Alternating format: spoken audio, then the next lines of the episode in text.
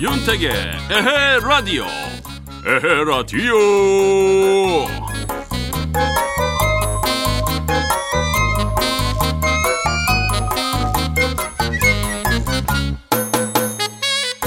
3월이 되면 새싹도 돋아나고 꽃망울도 피는 좋은 때죠.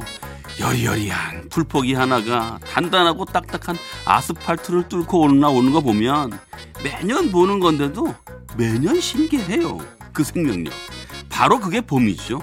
올해도 이 혼란한 상황과 위기를 뚫고 우리 모두 건강하게 더 활짝 피어나기를 바라보고 믿어봅니다.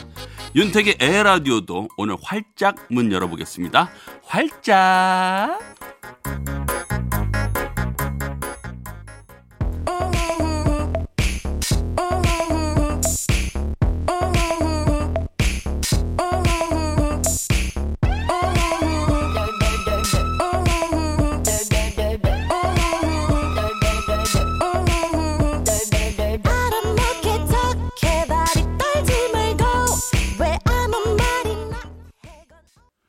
3월 2일 월요일 첫 곡 EXID의 덜덜덜 들었습니다.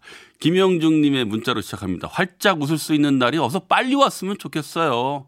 네, 맞아요. 활짝. 봄은 활짝활짝 오고 있는데 사실 얼굴의 미소는 활짝활짝 하지 않아요. 예, 요즘 너무 흉흉하죠. 예, 그래도 빨리 웃을 수 있는 날이 왔으면 좋겠습니다. 김영중님 고맙습니다. 잠시 후에는요 국내부터 해외까지 어떤 일이 있었는지 살펴보는 시간. 이런 일이 있었슈? 저런 일도 있었슈. 월요정 이영은 아나운서와 함께합니다. 에헤 라디오에서 드리는 선물 소개할게요. 수입식품 전문회사 미성 패밀리에서 쿠키 세트를 드립니다.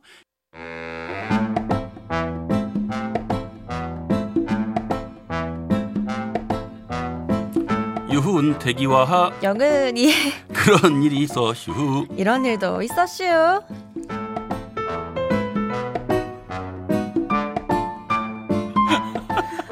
뭐 하는 거죠? 아니, 아, 은근히 따라오시네요. 아, 해봤어요. 유훈 대기와 네, 오늘도 세상 이야기 함께 나눌 월요정 이영원 아나운서 어서 오십시오. 안녕하세요. 네, 벌써 월요일이죠? 네, 벌써 월요일이에요. 주말에 뭐 했죠? 집에만 있었어요.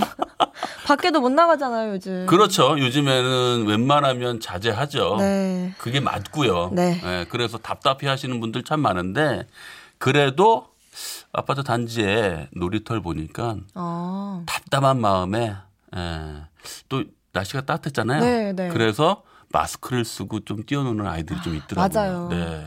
저도 출근을 했는데 주말에 한강에도 사람들이 꽤 있더라고요. 날씨가 답답하니까. 따뜻해서. 예. 그리고 봄인데 이거 움직이지 않으면 가슴 속에 꽃이 안 펴요.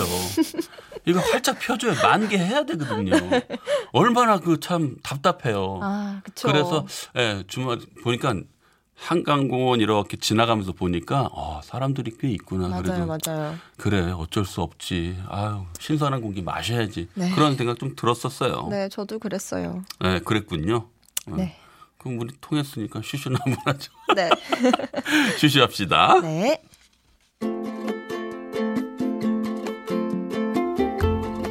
국내부터 해외까지 이런저런 소식과 각종 생활 정보들을 함께 알아보는 시간. 오늘의 첫 소식, 세계 코로나19 부양책 이야기로 시작해 보겠습니다. 네. 세계 각국이 코로나19로 위축된 경기에 활기를 불어넣기 위한 다양한 부양책을 내놓고 있는데요.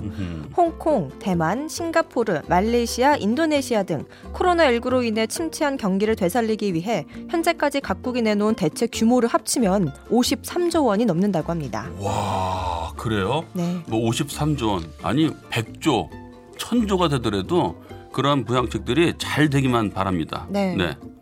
홍콩은요 우선 코로나19에 대응하기 위해 약 18조 6천억 원을 편성했는데요. 오. 여러 정책 가운데서도 18세 이상 영주권자에게 약 155만 원씩을 지급하기로 한 방침이 가장 눈에 띕니다. 와. 이야, 그래요? 놀랍네요. 네. 영주권자 모두에게 주는 겁니까? 어, 작년까지 집계된 홍콩 인구는 약 750만 명 정도 되는데요. 네. 현금 지급 대상자는 약 700만 명 정도라고 하니까 음. 대부분 해당된다고 볼 수 있겠죠. 오. 또 공공주거 시설에 사는 저소득층 세입자를 위해 한 달치 월세를 정부가 내주고 음. 홍콩의 수능에 해당하는 시험의 응시료를 면제하는 등 다양한 정책을 내놓고 있다고 합니다. 아 진짜 노력들 많이 하는데요. 네. 자 다른 나라는 어떻습니까? 다음은 대만인데요. 대만은 약 2조 4천억 원 규모의 경기 부양 패키지가 이미 국회를 통과한 상태입니다. 네. 패키지에는 직격탄을 맞은 여행업체에 대한 보조금과 음흠. 버스 기사에 대한 세금 감면, 유명 관광지인 야시장에서 음식을 살 수 있는 바우처 등이 담겨 있다고 해요. 아. 또 말레이시아도 코로나19로 타격을 입은 관광업 등 업계를 지원하기 위해 호텔과 여행사, 항공사, 쇼핑몰 등에는 전기세를 15% 깎아주고 납세 의무도 6개월 유예한다고 합니다. 아 그래요. 정말 다양하게 좀 많이들 내놓고 있네요. 네. 네, 잘 됐으면 하는 바람입니다. 다음은 인도네시아인데요. 네. 여기는 약 9천억 원 규모의 부양책을 발표했습니다.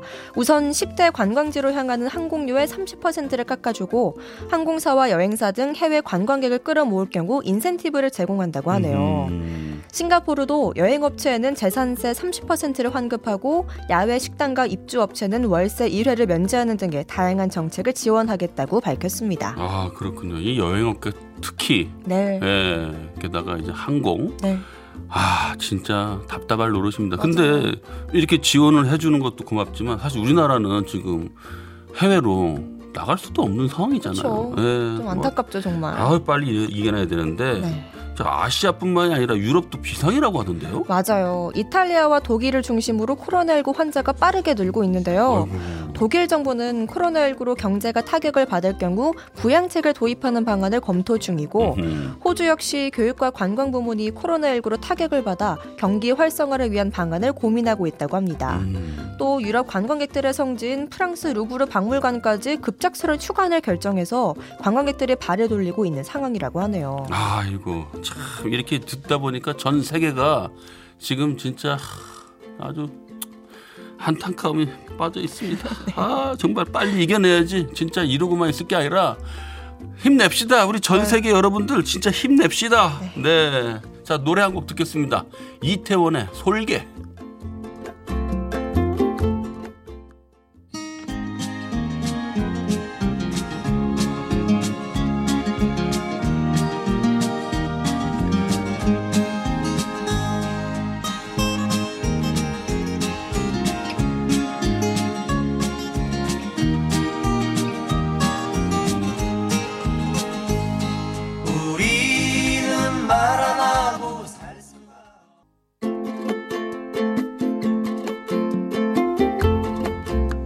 기와 영은이의 그런 일이 있어슈. 이런 일도 있었슈.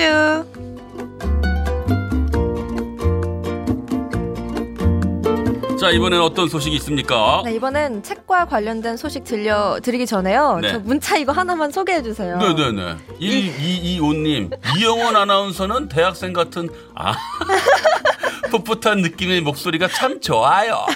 감사합니다.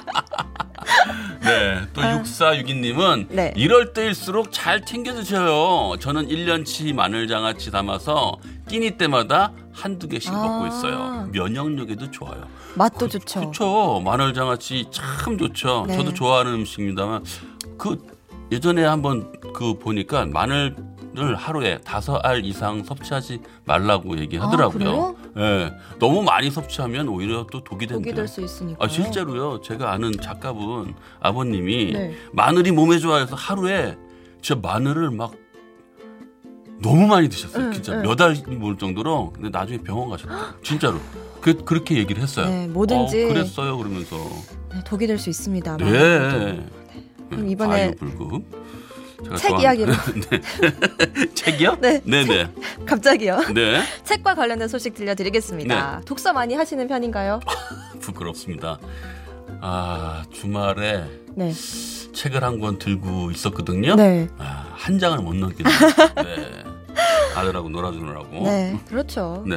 네, 전국의 공공 도서관이 급증하면서 책 판매도 악영향이 있어. 대책이 필요하다는 주장이 한편에서 제기되고 있지만요. 실제 조사 결과 도서관에서 책을 많이 빌려보는 사람이 평균적으로 책을 더 많이 사기도 하는 것으로 분석됐다고 합니다. 아이고 다행이네요. 네. 어찌 보면 그래도 전국 도서관 이용자 3,878명을 조사한 결과 전체 도서 대출은 연간 평균 59.5권인데 네. 도서 구매는 19.9권이었다고 해요. 네.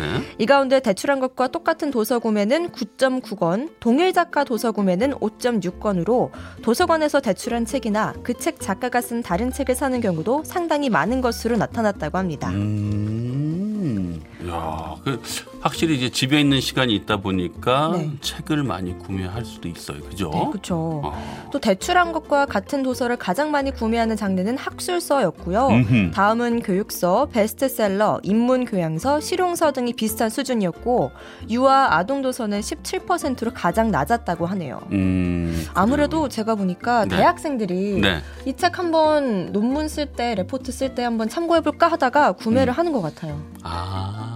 학술서라고 하는 거 보니까 그렇지 않을까요? 아, 저도 참 책을 산 지가 참 오래돼서 뭐라 거둘 수가 없네. 아, 책 많이 읽읍시다, 여러분. 이때, 예, 이때 참 좋죠. 네. 또 도서관을 이용하지 않는 도서 구매자 200명을 대상으로 조사한 결과와 비교를 해도요. 네. 도서관 이용자의 책 구매가 월등히 많은 것으로 나타났다고 하네요. 음, 어, 그렇군요. 생각해 보면 이거 책을 좋아하니까 도서관에 많이 가고 또 그게 구매로도 이어지지 않나 싶습니다. 네. 참 좋은 현상입니다. 요것만이라도 그래도 희소식이네요. 네. 네. 다음 소식은요. 네, 이번엔 침팬지와 관련된 연구 결과 전해드릴게요. 네. 원만한 성격적 특성을 지닌 수컷 침팬지일수록 더 오래 산다고 합니다. 아, 그래요? 네. 원만한 성격? 저도 약간 대장이 더 오래 살지 않을까 싶었는데 네. 또 그렇진 않은가 봐요. 오. 에딘버러 대학교 연구팀은 수명과 성격적 특성의 연관성을 테스트하기 위해 인간과 가장 가까운 유인원인 침팬지 538마리를 조사했는데요. 그 결과 공격력이 낮고 호의적인 성향을 가진 수컷 침팬지의 경우 더 오래 사는 것으로 나타났다고 해요. 음. 반면 암컷은 이러한 경향성을 띠지 않았는데요. 암컷 침팬지의 경우 신체적, 사회적 변화에 쉽게 적응하는 개방적 특성을 가진 침팬지일수록 더 오래 살 수 있다는 점을 발견했다고 하네요. 한마디로 하면 이런 거예요. 괜찮아요. 뭐 어때요? 뭐 마음 좀 열고. 쉽게 쉽게, 예. 네.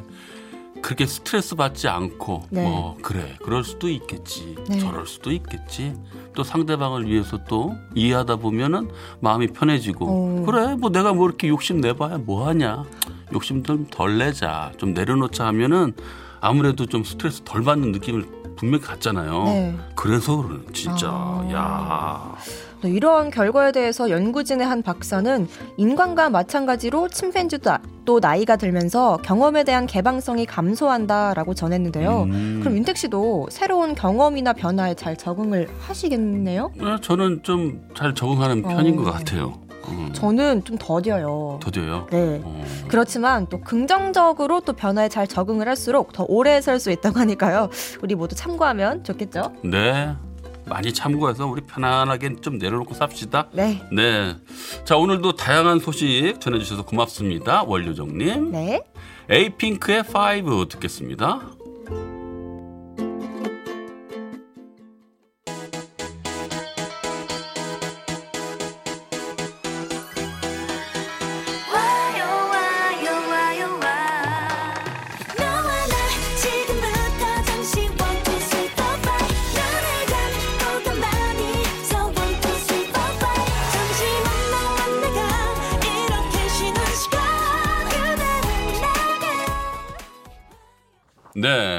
문자가 또 와 있는데 우리 원료정 이영은 아나운서가 또 그냥 아주 재밌게 웃고 있어요. 네. 막 그냥 뭐 얼굴 표정 봐. 행복해요. 4370님. 예, 아까 문자에 이어지는 문자예요. 네. 맞아요. 저도 늘 월요일이 기다려져요. 목소리 듣고 있으면 힐링되는 것 같아요. 감사합니다. 저희 엄마인 줄 알았는데 번호 보니까 엄마는 아니네요. 감사합니다. 엄마는 아니어도 아, 인척 중에 한 분일 수도 아, 있지만 한번 찾아볼게요. 네, 4379 이렇게 님. 말씀드리면 네. 뭐 보내신 분이 좀 아닌데라고 할 수 있지만 네. 인척이라고 생각할 만큼 좋다는 얘기예요. 네, 그만큼 기분이 좋습니다. 감사합니다. 고맙습니다. 자, 이번에는요, 첫사랑 사연을 한번 돌아봐야 되는, 네, 들어봐야 되는데, 네. 자, 어떤 사연이 들어와 있을까요? 네, 강원도 동해시에서 이정희 씨가 보내준 사연입니다.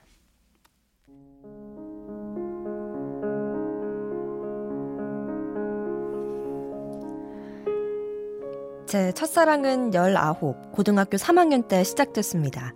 친한 친구 미연이와 함께 독서실을 끊고 공부를 하던 그 시절, 초등학교 때 제가 좋아했던 남자친구 재석이가 같은 독서실을 다닌다는 소식을 들은 이후부턴 제 가슴은 두근두근 뛰기 시작했어요. 혹시나 그 애와 마주칠 수 있을까? 하는 생각에 잠시 바람을 쐬고 싶다며 친구를 꼬드겨 독서실 앞에 나와 수다를 떨던 어느 날, 제 바람대로 오랜만에 재석이와 마주칠 수 있었습니다. 어? 이정이 아니야? 어? 박재석? 맞아.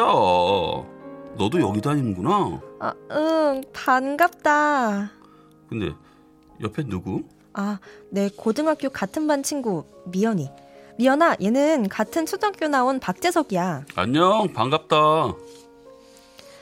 재석이는 본인을 만나려고 독서실 앞을 서성이던 저보단 제 친구 미연이에게 관심을 보였어요. 설마 했지만 제 친구를 바라보는 그 눈빛은 분명 반짝 빛나고 있었죠. 여보세요? 정인이? 나 재석인데. 어? 네가 웬일이야? 아, 그게, 그게 있잖아. 왜? 그게. 왜 무슨 일인데? 너 친구 미연이 집 전화번호 좀 알려줘라. 어? 어? 어? 미연이? 음. 아, 나 걔랑 친해지고 싶어.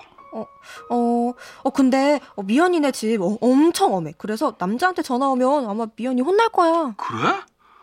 아, 그럼 안 되겠네. 있잖아. 그럼 내 편지 좀 전해줄 수 있을까? 아, 아, 뭐 그래 그건 할 수 있지. 고마워. 내일 독서실 앞에서 보자. 음 그래 내일 봐. 제 예감은 적중했고 그날 이후 제가 좋아하던 재석이가 제 친구 미연이에게 전하는 편지를 전해주는 큐피드 역할을 해야만 했습니다. 하지만 제 친구 미연이는 공부를 해야 한다며 재석이의 마음을 거절했고 재석이는 포기하지 않고 끈질기게 구애를 했어요. 그 모습을 지켜보는 게 기분 좋진 않았지만 어차피 미연이는 받아줄 마음이 없는 듯 보였고 전 재석이의 고민을 들어주면서 그와 많이 친해질 수 있었기 때문에 나쁘진 않았습니다. 그러던 어느 날 있잖아. 재석이랑 사귀기로 했어. 뭐라고? 너 공부해야 한다며 별로 마음에 안 든다며 그랬었는데 마음이 바뀌었어. 나도 이제 걔가 좋아. 아 그래 그렇구나 그래 뭐 잘 됐네 걔 어, 괜찮은 애야 잘 만나봐 고마워. 다네 덕분이야. 끈질긴 재석의 노력 덕분에 미연이는 마음을 열었고 결국 그 두 사람은 커플이 되었습니다. 두 사람은 종종 그들의 데이트에 절 끼워넣곤 했어요. 저는 제 마음을 표현한 적이 한 번도 없었기에 그저 하하호호 웃으며 같이 즐겁게 보냈지만 그럴수록 제 마음은 힘들었어요. 무엇보다 그 감정을 아무에게도 표현할 수 없었다는 게 정말 힘든 일이라는 걸 그 어린 나이에 깨달았던 거죠. 그렇게 힘든 시간은 스무 살이 되면서 끝이 날 수 있었는데요. 공부를 잘 하던 미연이가 서울로 대학을 가게 되면서 재석이와 이별을 하게 된 거죠. 재석이는 실연의 아픔에 많이 아파했어요. 보고 싶다. 미안해. 미안해. 야, 그만 좀 해라. 어? 미연이는 벌써 남자친구도 생겼대. 그러니까 너도 그만 잊어. 나도 그러고 싶은데 진짜 안 된다. 미안해. 미안해. 저는 절 앞에 두고 미연이를 찾는 재석이를 달래줄 수밖에 없었습니다. 전 여전히 그를 좋아하고 있었거든요. 다행히 그도 점점 미연이를 잊어갔고 우린 힘든 시기를 함께 보내면서 절친한 친구가 되었답니다. 이야, 눈 진짜 예쁘게 온다. 어우, 이런 날 둘이 소주나 마시고 있고. 야, 난 그렇다 쳐도 넌 왜 그러냐? 아, 내가 뭘? 아니, 너 남자 안 만나? 아, 물론 이상한 놈 만나는 것보다 낫지만 그래도 만나야지. 너 누구 생기면 꼭 말해라. 이 오빠가 제일 먼저 만나볼 테니까 알았어? 됐거든. 참 희한해. 아, 나 참 희한하다고 생각해. 누구 좋아하는 사람도 없어? 어, 뭐 그냥 뭐 뭐야 있어? 야, 나는 다 말했는데 넌 말 안 하기 있냐? 누군데 말만 해. 내가 팍팍 밀어줄게. 어? 아, 아 됐어. 술이나 마셔. 아, 누군데 그래? 어? 내가 좋아하는 사람은 바로 너라고 소리치고 싶었지만 차마 뱉을 수 없었습니다. 그가 절 여자로 생각하지 않는다는 걸 너무 잘 알았거든요. 괜히 얘기했다가 사이만 멀어질 게 뻔했기에 저는 그 말을 꿀꺽 삼킬 수밖에 없었습니다. 그러다 그 친구에게 또 다른 연인이 생겼고 전 축하해주며 뒤돌아 눈물을 흘렸고 더는 이렇게 지낼 수 없다는 생각에 직장 핑계를 대고 먼 곳으로 이사까지 하면서 그를 피했습니다. 그렇게나 좋아했는데 좋아한다는 말 한마디를 못하고 멀어지게 된 거죠. 처음에는 힘들었는데요. 나중에는 편해지더라고요. 그래서 그냥 받아들이게 됐어요. 다행히 몇 년 후 좋은 남자를 만나 많은 사랑을 받고 예쁜 연애를 하면서 완벽하게 그 친구를 잊을 수 있었답니다. 그래도 여전히 첫사랑 하면 제 마음을 설레게도 하고 또 너무나 아프게 했던 그 친구가 생각이 나네요.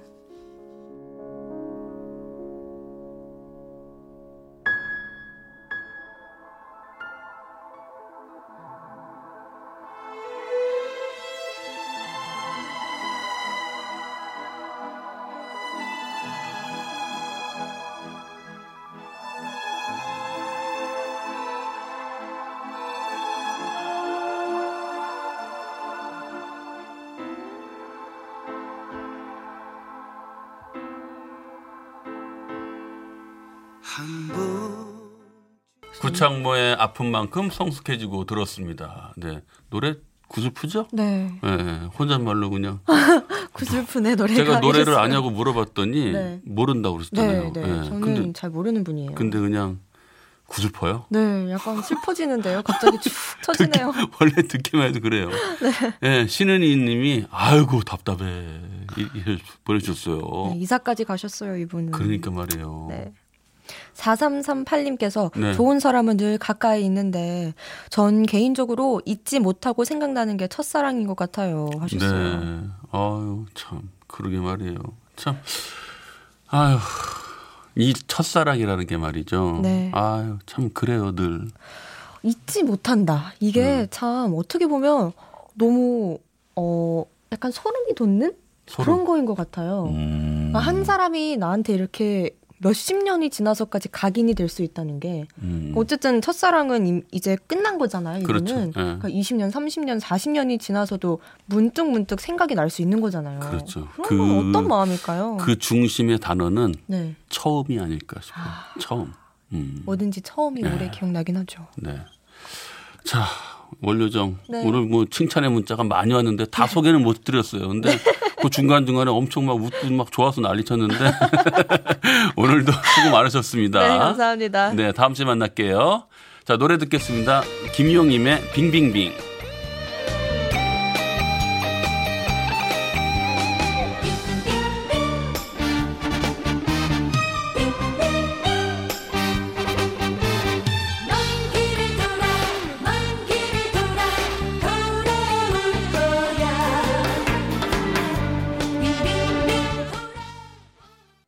윤택의 라디오 2부 마칠 시간입니다. 077 하나님이 신, 에, 신청해 주신 커피 소년의 힘내 듣고요. 9시 뉴스까지 듣고 9시 5분에 만나요.